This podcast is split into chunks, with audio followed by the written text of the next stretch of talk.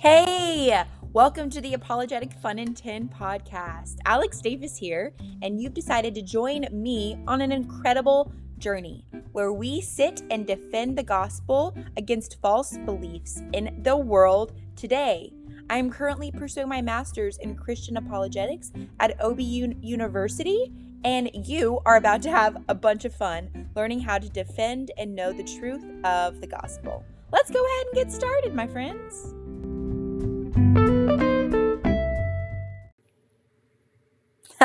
How's your day going, my friend? I hope it's going really well. And I'm really excited, as per usual, to talk with you about today's topic. And it is, as you can see, the false belief of another Jesus. So, we are going to be delving into this topic according to a specific piece of scripture that is taken out of context very regularly. And it is taken out of context by, drum roll please, differing cults. So we can see this by Reverend Sun Myung Moon. We can see this with the Scientology people, Christian Science, Charles Taze Russell, with the Watchtower Bible or Jehovah's Witness, lots of word of faith people. This piece of scripture is leading people, not it's not is leading people. Let me rephrase that is adapted by humans in order to believe what they want to believe. And that, my friends, is how not to read the Bible. We must always read the Bible in context. So, how about I read the verse for you? Let me remind you that this is Paul speaking about false apostles. We're in Second Corinthians. Okay? So he's talking to the Corinthians and he has written this letter to them. The Corinthians are known for being quite spontaneous in the gifts of the Spirit and not being controlled. At one time, he did tell them, hey, keep walking out the gifts of the Spirit, but you need to chill out a little bit. So, in speaking with them, he is exhorting them, but he's also pointing out things in the way that they need to live in accordance to the gospel in truth. So, Let's look here in 2 Corinthians 11, and it's verse 4. That's what these people like to use. So, 4. If a person comes and preaches another Jesus, whom we did not preach, or you receive a different spirit which you had not received, or a different gospel which you had not accepted, you put up with it splendidly. I don't even know where these guys go from here to take this out of context because I see this. Paul's like, yo, bros, like you are putting up with false teachings and false teachers and absolutely a, op, hugely oppositional message. And you're putting up with it. Great job. Like, kind of a little bit of sarcasm in there. I have no idea how people would take this out of light and out of the true context. Because another Jesus whom we did not preach or receive and receiving a different spirit, why would that be a positive thing to receive a different spirit that's not Jesus? If it's a different spirit, then that is quite the enemy. Um, but I would like to just explain to you a little bit about what specific cults and what these people have taught to their uh, their their people. I guess we could say.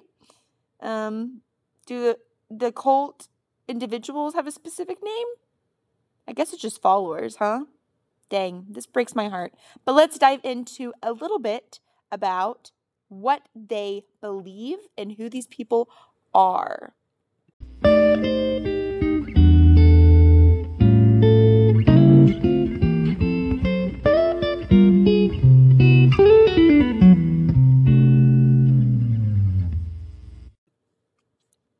So, I have a good chunk of a piece of reading from my Bible here, and it is called the Apologetics Study Bible.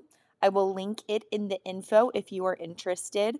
There was a huge sale and I got this one for $10. I was pretty amped about it.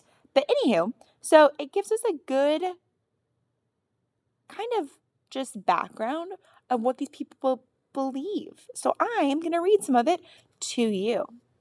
Cult leaders often preach another Jesus. For instance, Reverend Sun Myung Moon teaches that Jesus was the second Adam who only partially succeeded at his mission.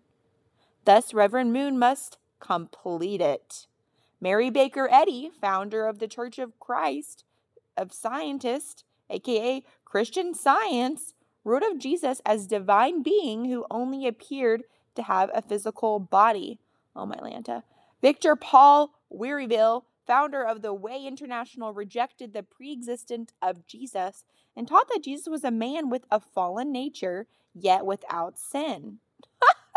Charles Taze Russell, the architect of the Watchtower Bible and Tract Society, Jehovah's Witness, taught that the pre incarnate Jesus was the archangel Michael, the first of God's creation. Mormonism teaches that Jesus was the first and mightiest spirit, Son of God, and the brother of all the other spirits who would eventually become humans on earth. Followers of the Word of Faith even embrace a belief that Jesus was born again after his death and descent into hell. New Age gurus espouses a Jesus who was a great world teacher for his age. But they believe that a new world teacher is about to appear. To accept another Jesus is is literally accepting and receiving another spirit and another gospel.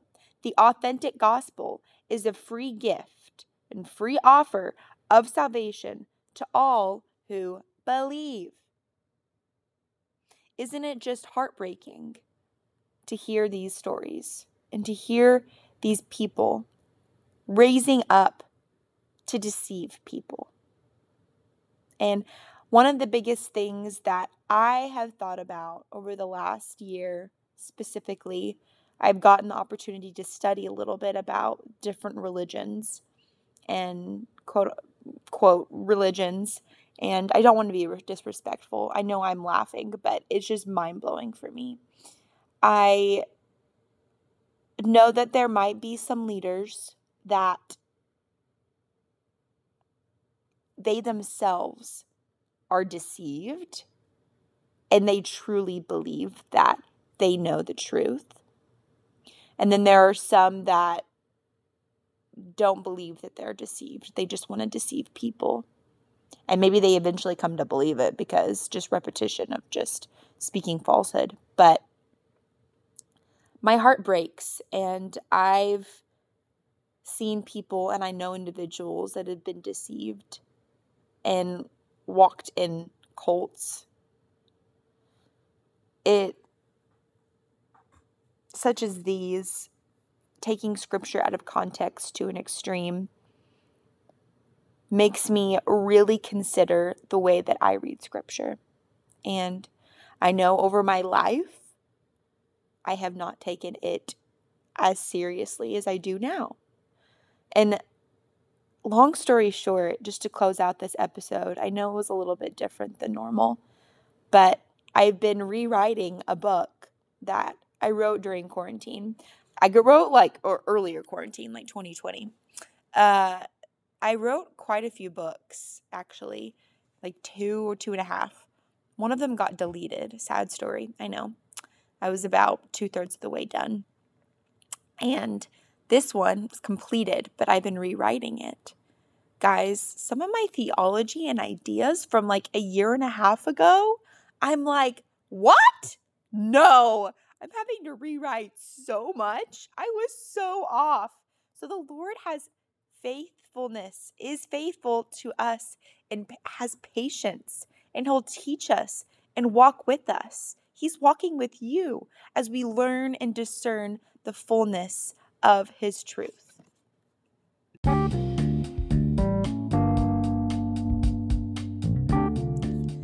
truly today, I just want to encourage you to make sure you know the context of what you're reading, who the author is, who he's speaking to. Guys, make sure you are not taking it out of context.